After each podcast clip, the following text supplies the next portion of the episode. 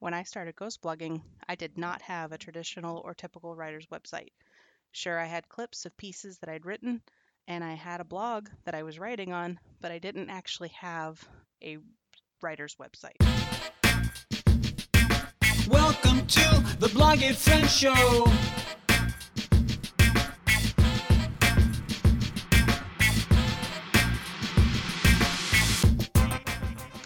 What's up, guys? Famous Ashley Grant here, and welcome to the ghost blogging episode of the Bloggy Friends Show. Before I dive into today's content, I just want to thank everyone for their reactions to my first episode. It's no secret I was terrified to release this podcast. For years, I've wanted to do an online show, and you guys, every single time that I started to write an outline or record audio, I would catch myself tucking it away, pushing it to the side. And, and to be honest with you, it's the reason that my first episode dropped on April Fool's Day. I wanted to release episodes weekly on Fridays, but I chose a Wednesday for the inaugural episode just so it would fall on April Fool's Day. That way I figured if it sucked, I could just say it was a joke. to be honest with you, everyone so far has been so supportive. You guys have been so awesome with your messages, your comments, your words of wisdom, your atta girls. I just, I really want you to know how much I appreciate the feedback. I know I'll probably keep being scared for a while, but I'm going to keep trying and keep powering through the fear because I have big plans for this show and future projects, and I finally realized that my goals just aren't going to accomplish themselves anyway, I just I wanted to reiterate how much I appreciate every word, every comment, all the all the wonderful messages that you guys have been sending me. I, I really, really appreciate it. And I want to let you know that I'm going to keep going and keep chasing my dreams. I'm so grateful to have such amazing people in my corner rooting me on. All right, enough of this sappy show of emotion. What I want to talk about today is ghost blogging. You know, this episode is going to serve as a little bit of a time capsule in a way because right now in 2020, I can't believe that I'm saying we're living through a pandemic. I mean, something like this was never even on my radar. Because of Miss Coronavirus, so many people are losing jobs and having to transition their nine to five jobs to stay at home work. And many of the entrepreneurs I know, they're still working, but even they have been taking pay cuts and had struggles as a result of these insane times. And obviously, like many of us, I hope that things get back to normal soon, and I hope we all come out stronger on the other side for it. I have to say, I'm incredibly grateful that I've worked from home for more than a decade. I mean, sure, I've had nine to five stints here and there, but for the most part, I've been a work from home writer since 2007. And as I've been watching the workforce change, especially now, I've gotten so many questions from people over the years about how I'm earning a living and how they can do it too. And so that's what I want to talk about today the not so wild world of ghost blogging. So, what is a ghost blogger? Odds are you know what a ghostwriter is. But just in case you don't, a ghostwriter is a writer who pens content on behalf of another individual in their voice or as close to it as possible when you don't share a bloodline. and they might never have even met in the in, in person. They might not have met in person, but they they write for this person and give them the byline. Ghost blogging is very much the same thing, only instead of writing books or pamphlets or press releases or even landing pages, you focus on blog posts on behalf of someone else. So the person who pays you and strokes your fragile self-confidence by telling you how amazing you are, that's your boss. That's your that's your client. And I focus strictly on blog posts, both short form, short and long form, but only blog posts nonetheless. And the reason for that is I have found over the years that those are the things that I specialize in. It's what I'm best at. Yes, I've written books in the past and I've written, you know, press releases and all that kind of stuff, but I've found that blog posts are my absolute favorite to write. So, why did I choose ghost blogging? As I mentioned in the last episode, I got into ghost blogging in about January 2014 when it literally landed in my lap. A lady I had met asked me if I would be interested in writing her blog posts because her writer was going to be quitting and she simply didn't have time to produce her own content. Now, because I was losing work at the time under my own name, I jumped at the chance to write under someone else's. And that first year, I gotta tell you, it was a whirlwind of chaos and complete learning curves. I had to learn the client's voice, I had to figure out how to gain new clients, and then as I gained new clients, I had to learn their voices too. But it ended up being an amazing year, and I earned enough that first year to go on my first vacation that I'd been on in years. We went to Thailand, and while we were there, I realized that I could turn this idea of working for other people under their names into an amazing business working from anywhere in the world. And though my name wasn't on the blog posts anymore, I was making good money and I knew I could keep working on my own blog under my name in my free time. Like I said, I, have ghostwritten books and press releases and all that stuff, but blogging, no matter what, continues to be my favorite type of content to create. I, in fact, I've turned down offers for other work just so that I could focus on ghost blogging. And you might find whenever you start ghostwriting for someone that you prefer to stick to a niche as well. I know some writers who only want to write books for others, or they want to only do press releases or only do landing pages. And all of that's totally fine. You have to figure out what works best for you and then do that. So, I figured because of all the questions I get about ghostwriting, now's the perfect time to completely lift the curtain and tell you everything I know about breaking into the world of ghost blogging. So, obviously, for starters, you need to be able to write a blog post. There are plenty of places to learn copywriting, and I'm not going to share any of that with you in this in this episode because, you know, that would take an entire episode, maybe two or three or four. But with practice, you can fine tune your process of researching and writing both short form and long form pieces. You do have to be a, a pretty decent writer. I mean, after all, you wouldn't go to a hairstylist who gets lots of complaints online that they don't know how to style hair, would you?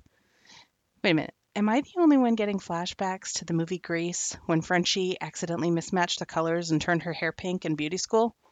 I don't know about you, but I can suddenly hear Frankie Avalon singing Beauty School Dropout. Just me? Okay, never mind. Moving on. Back to the importance of being a decent writer. Now, notice I didn't say you have to be the greatest writer who ever lived. That's why we have editors. Imagine you and another person are being chased by a bear. All right, stick with me. I know this sounds crazy, but just imagine for a moment that you're both being chased by a bear. You don't have to be faster than the bear. You just have to be faster than the other person who's also being chased by a bear. It's the same thing with writing. All you really need to do is be better than the person you're writing for. So, the number one question I get whenever people consider being a ghostwriter is Do I need a website? To this, I can honestly say no, not exactly. But what you do need is what's called clips, proof that you can write. Now, interestingly enough, when I started ghost blogging, I did not have a traditional or typical writer's website. Sure, I had clips of pieces that I'd written, and I had a blog that I was writing on, but I didn't actually have a writer's website. In fact, my first ghost blogging client found me because she saw stuff she saw stuff that I had written in newspapers and in local magazines. But how can you break into ghost blogging? In other words, how can you prove you know how to write without a website, especially if you haven't had anybody that you've written for before? So if I was starting right now, what I would do is I would jump on medium.com. I mean, that's one of the first places that you can easily grab some clips. You can write about anything you want to on medium.com. You could write on other people's blogs. This is called guest posting. And I plan on doing an entire show about that in the future. But basically, you can write on someone else's blog to prove that you know how to write. Or you could start a blog of your own. I mean, it's really simple to start a blog, to be honest with you. You can start one in less time than it takes to order a pizza. Or if you didn't want to do any of that and you just really wanted to get some content quickly, you could write mock posts, what's called mock posts, on Google Docs that you can share with potential clients. The, the key is that you need to write something on a platform that gives you a link that you can send to someone when and if they ask for clips. And they probably will because they want to see that you can write about what you're saying you can write about. And here's the thing I get it. Building a writer website can be time consuming, and most people that are looking into ghost blogging, they want to start working right away. Building a website, that can take a long time, and it might take a lot longer than you have time for right now. So, if I was starting over again today and couldn't build a website, here's what I would do. I would create a Facebook fan page and call it something simple like Ashley's Ghost Blogging Business because it's free. I'd grab a Twitter account, a LinkedIn page, that kind of stuff. I would write a post or maybe a few posts on medium.com about the type of content that I wanted to be hired for. Now, yes, I'm talking about niches. Here's the cool thing about blogs that are out there there are loads of topics. So you can set yourself apart by becoming an expert in one topic and get loads of work in this area. When I first started ghost blogging, I was writing almost exclusively for travel agents. And I got pretty good at knocking out posts quickly because of how many assignments I had in the travel niche. Now, the cool part was that I started learning how to come up with blog post ideas that I had that I was writing simply because I had been writing so much about travel. Like I was going to so many different websites and researching all of the content and so quickly I was able to see what was trending, what was working, what wasn't, and what was helping my travel agent clients. And within a year, I wrote more than 100 posts on travel. You know, and it's crazy to think about how much I've grown just since that first year. So, what you want to do is start thinking about what topics interest you. Because odds are there are businesses related to your favorite topics. For example, let's say you love jewelry. Perhaps you could work on blogs for business owners that run Etsy type businesses or homemade jewelry businesses. Or if you're all about fitness, maybe you could write for a personal trainer or even a gym franchise. Maybe you could talk until you're blue in the face about homeschooling. Believe it or not, there are virtual business owners that actually need writers who can write content about that kind of stuff too. So, if you can't find businesses that are related to your topic exactly, believe it or not, there are ones out there that can interest you just enough, and the possibilities are really endless. They're virtually endless. You wouldn't believe the types of things that you can find to write about. I mean, some of my background yeah, I did a lot of travel writing, but I also have written for everything from foot fungus to um, the best diamonds you can choose for your jewelry. So there's a lot of variety that's out there. But let's get back to what I would do if I was starting today. So once I had my Facebook page up and a few pay, a few posts about the topic that I want to write about published on medium.com, what I would do next is I would create a PayPal account if I didn't already have one. I would create a contract for my clients, and then I would decide on my pricing strategy, and I would then go to a place like canva.com to develop some graphics announcing that I'm a writer for hire. After all the business sides of things was handled, then I would start going about trying to find my first clients. Because after all, you need clients if you're going to make money, right? Where are these potential clients, you ask? They're everywhere, my bloggy friend. They're online, they're offline, they might even live next door. In fact, they might not even have a blog yet. Odds are you already know someone, or you know someone who knows someone, who needs a writer. So to start, I would go to my current network of friends and family. I would share my clips and ask them if they know anyone who needs a writer for content similar to this. If I didn't get any bites in the initial phase, I would start searching for businesses I'd like to work with. I'd grab my local Chamber of Commerce directory, join networking groups in person and online, join Facebook and LinkedIn groups, and basically tell everyone and their brother that I'm open for business. All the while, I would continue writing on Medium and other platforms, maybe even my own blog, about the topic that's similar to the one I want to ghost blog about. Each time I would share any of those links on Facebook or Twitter or LinkedIn, I would add a simple message that says something like, If you need content like this, DM me or private message me. Now, I'm going to let you guys in on a little secret that I don't think I've shared anywhere else. When I'm in a pinch for client work and leads are drying up, the place I go to to get work is PR and marketing agencies. So, public relations and marketing agencies. Because here's the thing all of their clients, they need content and they know it. They can have in house staff do it sometimes, but there are times that they'll bring on an outside contractor to knock out the work that much faster. That's where people like me come in. This allows them to get the job done, look good to the client, and I still get paid. Everyone wins. Most of the work I've gotten has been via referral, but when I really need work, I often will go back to the list of agencies I haven't pitched yet, or even the ones that I have, and just throw my hat in the ring. Because the more I can keep people remembering who I am, they might throw me some work. More often than not, I'll get a message back that they either don't need someone right now or that they'll consider me in the future, but they often will say that they'll keep my information on file because they like to have a pool of writers.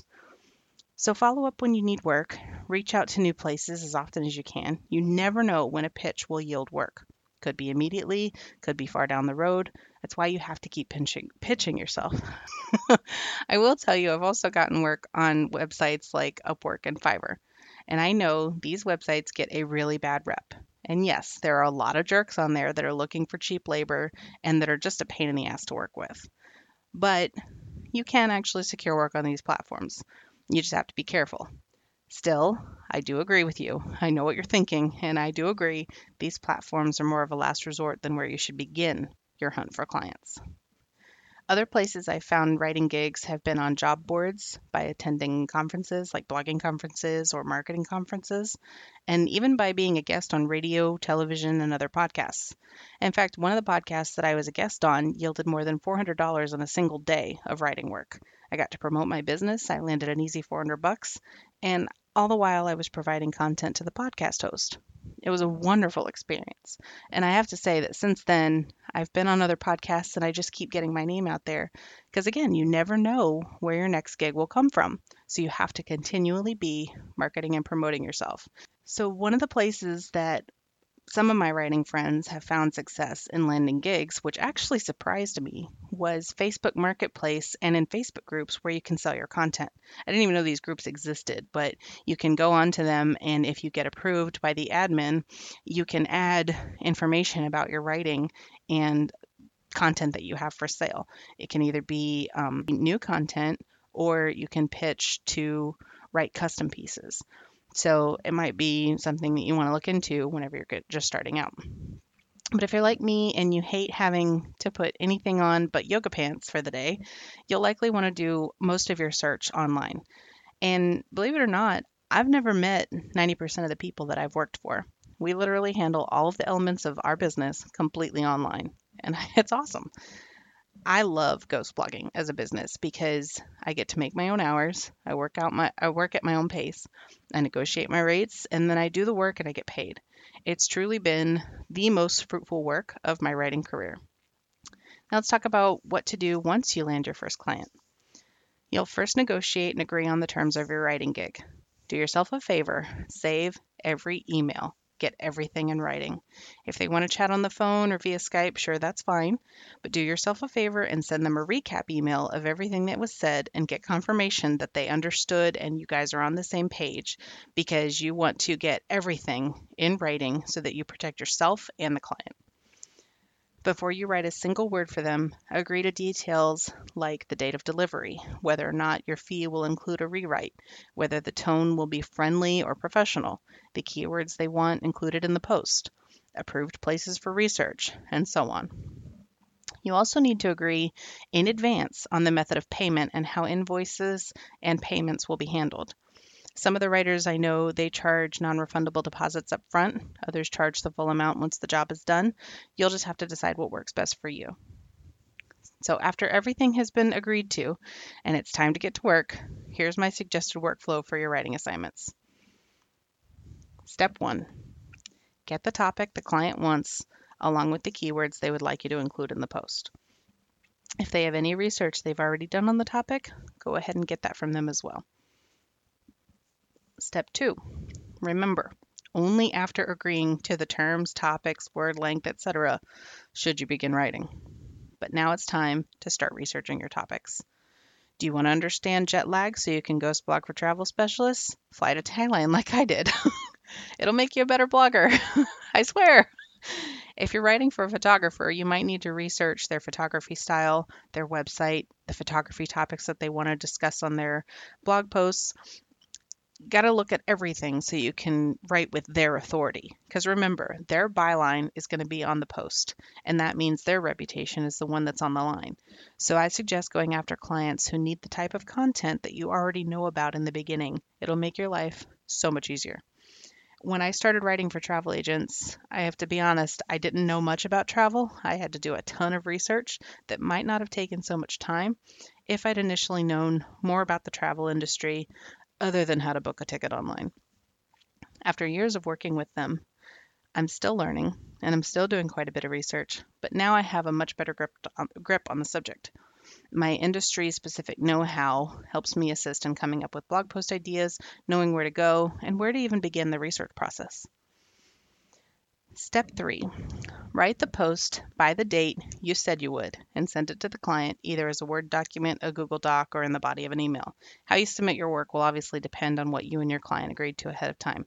I personally prefer Google Docs because I can access them anywhere with Wi Fi, and both I and the client can add comments directly into the document for edits and ideas and all that stuff. Now, I have to take a quick moment and just reiterate something of great importance. Always meet your deadlines. Trust me, the fastest way to lose your blogging clients is to be late and or drop the ball completely. If they want a post every Friday by 5 p.m., you better make sure they get their posts every Friday by 5 p.m. Bonus points if you're early because then they really know they can rely on you. Here's the thing. In the past 13 years, I have written a lot of content. I've also been an editor and a manager and someone who fires and hires writers and nothing irks me more than a writer who can't meet their deadline especially if they don't acu- if they don't communicate with me that they will be late with a good reason. I personally have blacklisted writers who can't communicate, follow instructions, or meet deadlines, and I don't want that to happen to you. So just please communicate with your clients and try to be on time. Okay, end rant. Back to my suggested steps for your workflow. Step four rewrite the piece if necessary. This may be needed a lot in the beginning as you learn your client's voice. It's not uncommon for me to spend a long time writing the first post and do up to three revisions just because I'm trying to learn their their voice in that initial post. And this can happen with a couple of posts. So don't freak out if you have to rewrite occasionally in the beginning. Now remember, the whole point of ghostwriting is to allow your client to take the credit.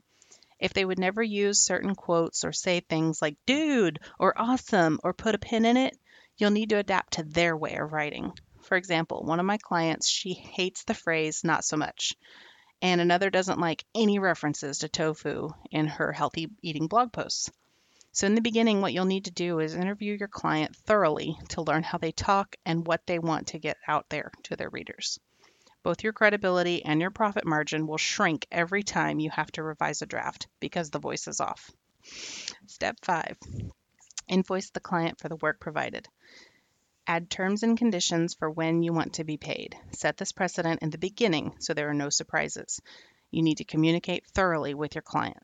For example, every invoice that I send out states terms net 30 days, and past due amounts are subject to a $10 or 10% late fee, whichever is larger. Because I'm clear on this, there isn't a surprise when a late fee invoice is submitted if they are late. Now for the hardest part about being a ghost blogger. Well, at least it is for me. Maybe it's just me. You have to keep your work a secret.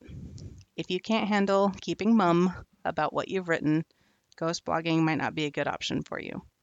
I personally have trouble with this sometimes because I'm one of those vain, annoying writers who can't wait to tell everyone about my latest work. I know, surprising. Someone calling themselves famous Ashley Grant can't wait to tell. But here's the thing if your client is not okay with going public about the fact that they use a ghost blogger, you have to keep your mouth shut. In fact, don't be surprised if you have to sign a non disclosure agreement, which means you could face legal ramifications if you don't keep quiet about your work. Don't end up in court. Okay. The truth is, ghost blogging requires a lot of work. But when you're willing to put in the effort, you can develop a pretty decent stream of income before you know it you will have to pitch to a lot of people and you will get a lot of rejection. But the more you do it, the more yeses you'll get. And the more writing that you do, the more you'll be able to prove that you know what you're doing. So the question now is what are you waiting for? Get your clips together and start looking for work today. That's all I really have for today's episode, but I hope this was inspiring and gave you a glimpse into what it's like to be a ghostwriter. Thank you for listening, and until next time, May your page views be high and your bounce rate be low.